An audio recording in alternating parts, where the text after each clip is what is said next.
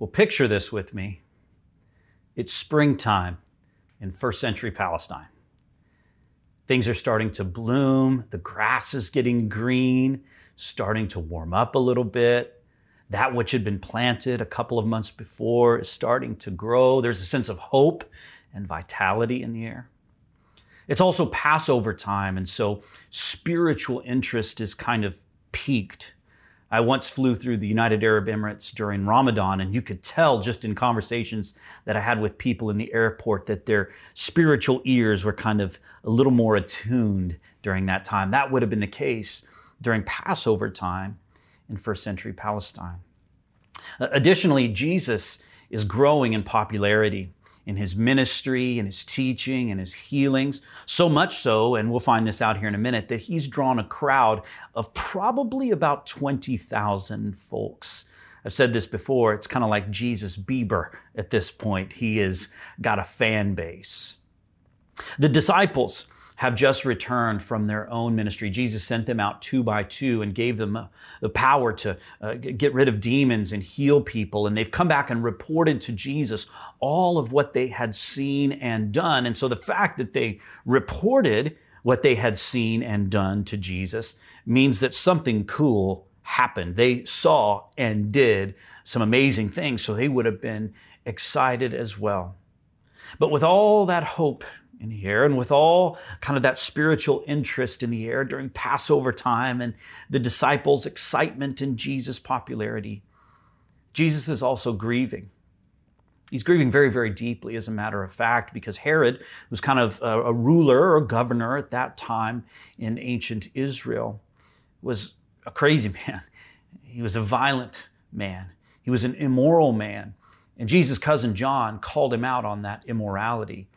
And as a result, Herod made an unfortunate choice. Unfortunate is uh, an understatement for sure. To behead John and present John's head on a platter to a young girl at a dinner. Jesus has just lost his cousin, his best friend, uh, one of the prophets that the people had looked to in ancient Israel. And it's at this moment that Jesus wants to get alone and grieve. So he goes to a desolate place, and Luke chapter 9 tells us it's a place called Bethsaida, which is on the northern shore of the Sea of Galilee. He, he wants to be alone. He withdraws from the crowds. Many of us do the same thing when we're grieving. We don't want to be around people. Uh, partying is the last thing we want to be doing at that time. But though Jesus wants to get alone and grieve, someone spots him. It's kind of like a TMZ photographer, right? And someone uh, publishes, not on the internet, of course, that Jesus is sailing in a boat uh, toward that uh, Bethsaida point on the on the north side of the Sea of Galilee, and crowds begin to follow him. In fact, people leave their towns and go on foot to find Jesus and they're clamoring for him and they're just waiting for him to come ashore. And so when he does, once again, Craig Blomberg tells us in his commentary on Matthew chapter 14 that there are likely about 20,000 people waiting for Jesus. So in his grief and his desire to be alone, Jesus has compassion. Literally, the Bible tells us that his insides were stirred up within him because he saw that the crowds were like sheep without a shepherd. So he begins to heal them and he begins to teach them.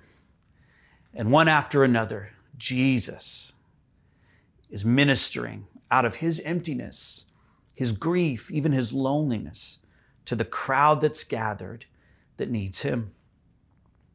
About three o'clock in the afternoon, his disciples come to him and like, okay, Jesus, here, here's the deal, man. You've done your job for the day.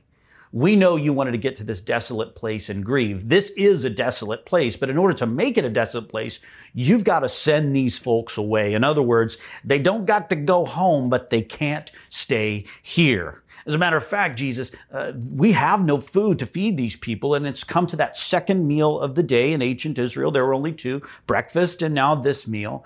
And you've got to send them into the towns and the surrounding villages to get for the, so they can get something to eat and get lodging. Jesus' response here is really fascinating. He says, You give them something to eat. In fact, in Matthew's account, that you is emphatic. You give them something to eat. It's funny, he's probably hearkening back to the miracles that the disciples had just seen in their own ministry that they had done without Jesus. It's like, you can do this. You give them something to eat. Philip responds, he's like, Jesus, we don't have anything. Jesus' response, his question, which we'll come back to shortly, is, What do you have? Philip's response is, I don't, I don't know. I don't know what we have. Jesus says, Well, go find something. And they do. They find a young boy with a sack lunch. He's got five loaves of barley bread and a couple of fish. So Philip brings it to Jesus. Jesus asks the crowd to be seated, and he takes this meal, enough to feed maybe 10 people. In this case, it was just the boy's lunch for the day. And he takes the bread, looks up to heaven, and he says a prayer. He blesses it he breaks the bread and gives it to his disciples and says, Now give it to the crowds who have been seated by this point. And the bread and the fish begin to multiply. They multiply once and then twice and then three times and again and again and again. And before you know it, the writers of the gospel tell us that everybody who was there ate and was satisfied. In fact, in two particular accounts in the Gospels, uh, the, the, the word there in the original Greek is they were gorged right? They were full like this, like, and in first century Palestinian culture, in an agrarian place where most people are poor, they didn't eat till they were gorged ever. I mean, this was a really unique and special situation. I mean, everybody had all they wanted. And in fact, Jesus now looks at his disciples and he goes, "Now you go start picking up leftovers." And they're going, "Leftovers? We don't we don't even have a Greek word for leftovers." Because of course, they wouldn't have ever had leftovers in an impoverished culture like that. The disciples end up picking up 12 baskets full. The original Greek word there is not a small basket, but a large basket full of leftovers. The writers of the Gospels tell us that 5,000 men and women and children ate and were satisfied. Again, Craig Blomberg points out that this is probably close to about 20,000 people that Jesus fed with five loaves and two fish with 12 baskets full of leftovers. Now, we'll, real quick side comment here, and then we'll come back. But we just finished a series called Foundations, in which we took a look at Jesus through the eyes of the Old Testament. So let me just give you just a couple little tidbits that you can work with on your own here 12 tribes of Israel, 12 apostles, 12 baskets. Moses gave people bread in the wilderness, the manna that they needed for daily sustenance. Jesus here is giving the crowds bread in the wilderness. Remember, they're in a desolate place. Do you see how Jesus is creating kind of an Israel 2.0? It's a, it's a new definition of God's community that Jesus is creating out here in the wilderness. I'm not going to get into that too much today, but I wanted to just give you that little bit of information. Uh, put it in the, the old crock pot, let it cook for a little while, see what comes out. What I, what I do want to do is ask you a really quick uh, trivia question. This is for your next uh, Jeopardy contest with your spouse, all right? There are two and only two miracles that are recorded in all four biographies of Jesus the Gospel according to Matthew, the Gospel according to Mark, the Gospel according to Luke, the Gospel according to John. Those are the four biographies of Jesus that are included in the New Testament. And there are two and only two miracles that are recorded in all four of them. Do you know what they are? Well, you can already tell that this is the first one, right? The second one is the resurrection itself. No other miracle is recorded by all four gospel writers. Why? I mean, if you were writing a biography of the life of Jesus, you had seen him heal uh, Jairus' daughter and say, Talitha cum, a little girl get up in Aramaic, and this dead girl got up.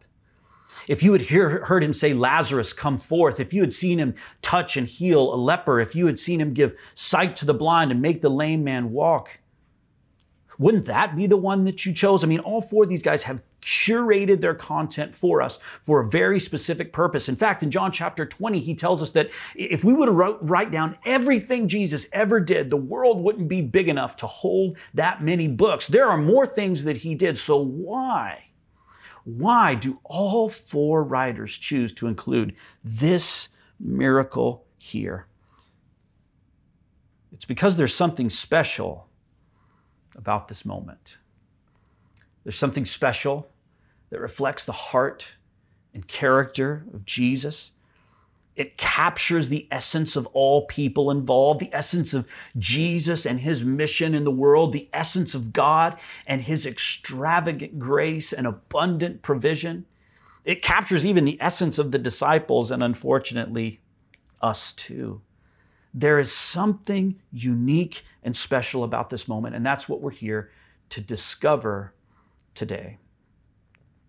Remember, uh, we pointed to D.A. Carson last week, who, who said this about Jesus' miracles. He said, Jesus' miracles are never simply naked displays of power, still less conjuring tricks to impress the masses, but signs, significant displays of power that point beyond themselves to the deeper realities that could be perceived with the eyes of faith.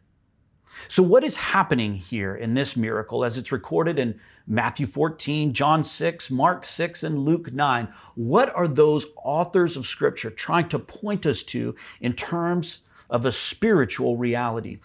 And there are a lot of things that we could point to in this text, a lot of applications we could pull out. We could talk about Jesus' life work balance here. Uh, we could talk about the ways in which Jesus plans his own life rhythms. We could talk about how the disciples respond. We talk about all kinds of different things. But for me, really, the core and the essence of this miracle is reflected in two mindsets. Two mindsets. And the first mindset, adopted by the disciples, is what I'm going to call a not enough mindset. I mean, over and over and over, and I'm going to point to the scripture here in a minute, but the disciples tell Jesus, we don't have enough. We don't have enough food. In fact, they tell Jesus, where are we going to get 200 denarii, 200 days worth of wages to feed these people? We don't have enough. Uh, let me just stop giving you examples. Let's just go straight to the scripture. Let's look at the disciples' not enough mindset as recorded by the four authors of the Gospels. John chapter 6. Philip answered him, 200 denarii worth of bread would not be enough to get them just a little. 200 days worth of wages. If we use that to purchase bread, it would not be enough for each of them to get just a little. So one of his disciples, Andrew, Simon Peter's brother, said to him, John 6, verse 9, There's a boy here who has five barley loaves and two fish. But what are they for so many? Here's the first thing we know about a not enough mentality a not enough mentality is a comparison mentality. Did you see how the disciples are comparing what they have to what problem is facing them? We have this and it's humble and meager, and we have this big problem. And in God's economy, c- comparison is not the right game to play. As a matter of fact, there are only losers in the comparison game. The disciples are comparing what they have to what they're facing. And in a not enough mentality, we get caught up in a comparison game. We're going to talk about application here in a minute, but you can already be thinking about this, I'm sure. That at work, when someone's kind of in that not enough mentality, when they turn into Eeyore, you know the Eeyore at work. Oh, Lucas, I don't have enough time and I don't have enough budget and I don't have enough support from my coworkers. Oh. That's my Eeyore impression, by the way. It's like, where are Tigger and Pooh, man? Like, you're all about comparing yourself to others or comparing what you have to the problem that you face. And in God's economy, that doesn't work. Let's keep going. How else are the disciples falling into the it's not enough mentality? Now the day began to wear away, and twelve came and said to him, Send the crowd away to go into the surrounding villages and countryside to find lodging and get provisions, for we are here in a desolate place. But he said to them, You give them something to eat. They said, We have no more than five loaves and two fish, unless we're going to go buy food for all these people. So the it's not enough mentality results in comparison, but the it's not enough mentality doesn't find a way to solve problems, it just finds a way to make problems go away. Did you see that? That the disciples come to Jesus and they don't say, hey, clearly God is a God of abundance. Clearly you can do miracles. We just experienced our own when you sent us out to do our own miracles. What are we going to do to feed these people? You know what they do is they say, send them away. Send them to town, send them to the surrounding villages, send them away. I don't know if you know these types of people that operate in a scarcity mentality. They don't ever solve problems, they just try to sweep it under the rug. They just ignore it, they don't ever do anything about it. See, this is where the disciples are at. Let's keep going. Same miracle as recorded by uh, Matthew in chapter 14, verse 15. It says, Now it was evening. The disciples came to him and said, This is a desolate place. Day is now over. Send the crowds away to go into the villages and buy food for themselves. You see, the disciples say the very same thing, but did you see what Matthew told us there? It was evening. The other authors of the gospel tell us something similar. The day had begun to war on, it started to get late in the day. In other words, the it's not enough mentality is a too little, too late mentality. It's a comparison mentality, it's a sweep the problems under the rug mentality, and it's a it's too late mentality. It's too late for my kid. They've walked away from the faith. It's too late for my marriage. It's just going to come apart. It's too late for my career. It's too late in my life for me to make a difference in the body of Christ. It's too late in the day for us to do anything about this, Jesus. It's too late. Can you see how we already get caught up in this mentality? Mark 6 tells us this. The disciples say, Send them away to go into the surrounding countryside and villages to buy themselves something to eat. But he answered them, You give them something to eat. And they said to him, Shall we go and buy 200 denarii worth of bread and give it to them to eat? And he said to them, and here's the critical question listen so close because I think this is fascinating. How many loaves do you have? The disciples don't have an answer. Jesus says, Go and see. And when they had found out, that's how I know they didn't have an answer. When they had found out, they had to go look how many loaves they had. They said five and two fish. See, here's the deal when you're caught in a it's not enough mentality, you don't even know what you've got. Well, how much money do you got? How much time do you got? What kind of talents do you have? What can you do? You may not have 200 denarii. You may not have 5,000 loaves of bread. You may not have 10,000 fish to feed all these people. But what do you have? I don't know. I don't know. See, that's the it's not enough mentality. And that's where the disciples are operating. But there are two people in this text, too, that are operating in God takes my not enough and turns it into leftovers mentality. God takes my not enough and turns it into leftovers because of his abundance, because of his miraculous provision. If I just offer him my humble, meager thing, he can turn it into super abundance. He can take my not enough and turn it into leftovers. I don't know about you, but I grew up in a leftovers kind of house. My dad, sorry, dad, that I'm calling you out because I know he watches every Sunday. My dad does not know how to cook for six people. He knows how to cook for 60 people. That's how my dad works. I'll come over to my parents' house for dinner when I'm in Phoenix, and there'll be four or five people over at the house, and my dad will go, Well, I got eight steaks. Well, eight steaks, Dad, for four people? Well, just in case someone wants a little bit of leftovers, a little bit of something extra. Okay, all right, I get that. You, you want to have more than enough to go around. But why are there sausages and chicken and hamburgers in the fridge too, Dad? Well, you know, I like to have a little bit of variety just in case somebody doesn't like steak. I want to have. So why do you have eight chickens in the refrigerator, Dad? Nobody's going to eat eight chickens. Well, yeah, but if nobody wants steak or burgers or sausages and everybody just wants chicken, I got to have enough chicken to go around and have leftovers.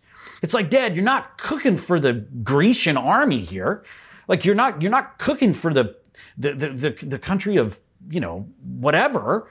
Like, dad, you're cooking for four people. And so there are always leftovers in my parents. I mean, bags and bags and bags of leftovers.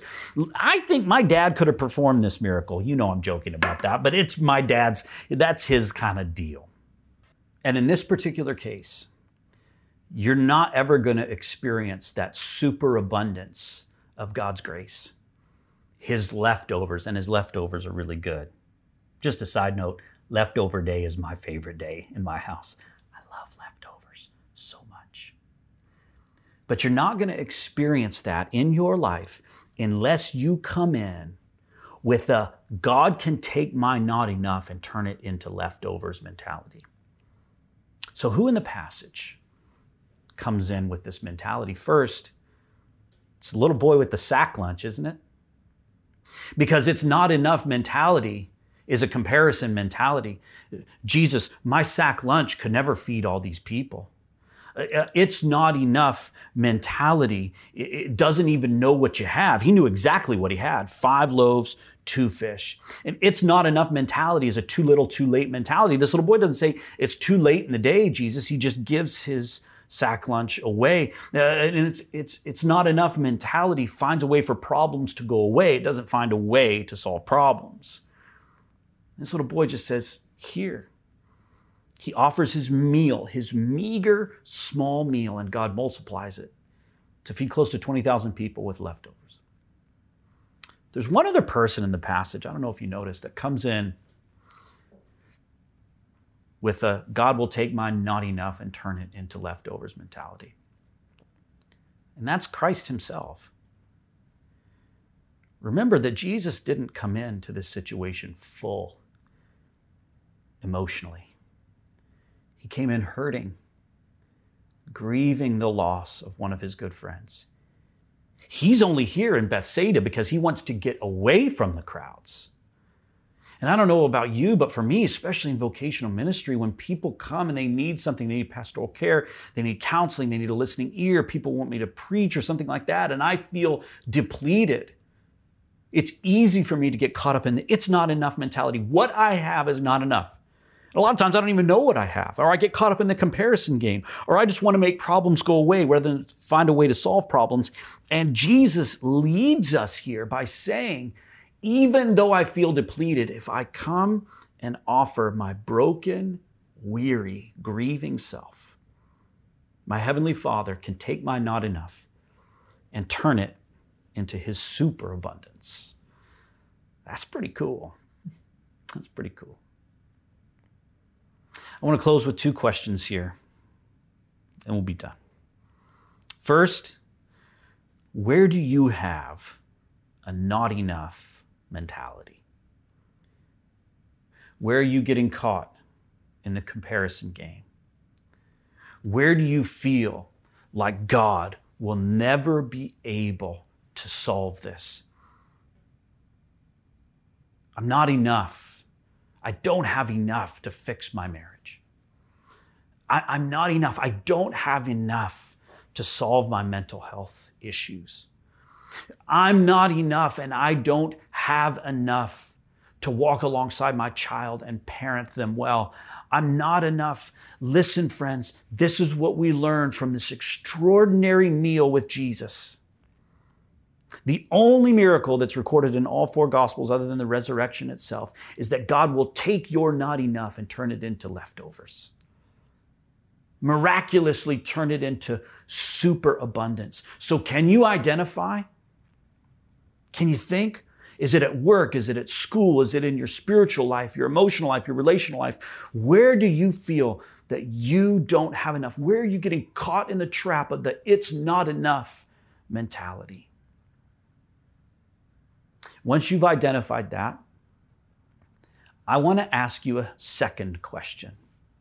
Here's the second question, and it's the question that Jesus asks his disciples. I think it's an extraordinary question. Here's what he says What do you have? I mean, do you even know? What do you have? And can you bring it to God? Your humble, meager, small, broken, weary self? What do you have? Luke, I'm getting caught up in the it's not enough mentality in my marriage. I don't have enough to listen to my spouse. He's unemotional and cold. She's emotional and hot. I don't know. I don't know what you think of your spouse, right?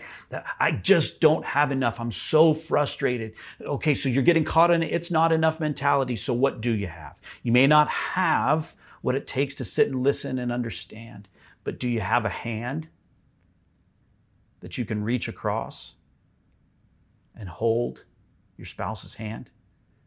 God can take that not enough and turn it into leftovers with your child who's gone off the rails in university. You know, they went to Western or something, I don't know.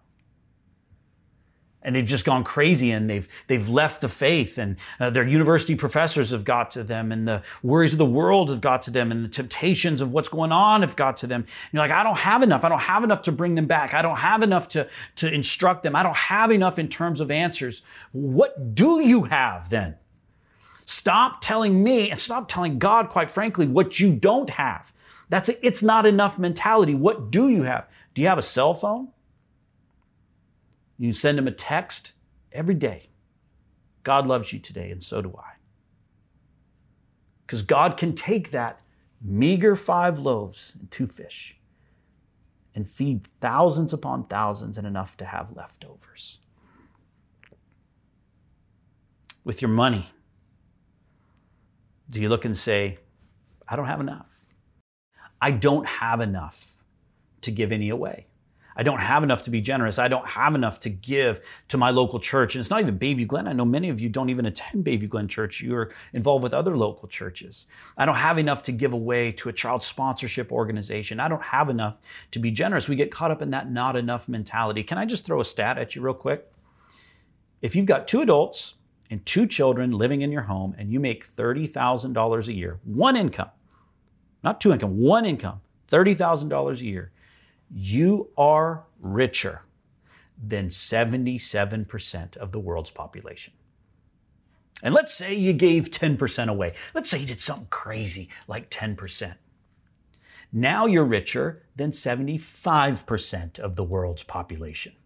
You're still in the top quarter of richest people in the world. Forbes magazine's never going to put you in there, but we've got more than enough. We've got a lot more than we think. And when we bring our not enough, God can turn that into leftovers, superabundance for the sake of the kingdom of God.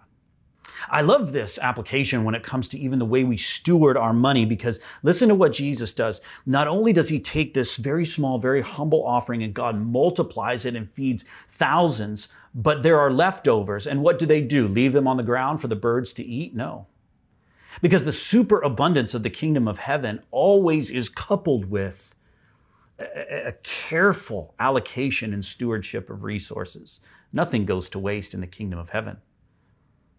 Even abundant thinkers know full well that they need to steward God's resources carefully. See, I don't know. It's parenting, it's in your marriage, in your mental health, with your money.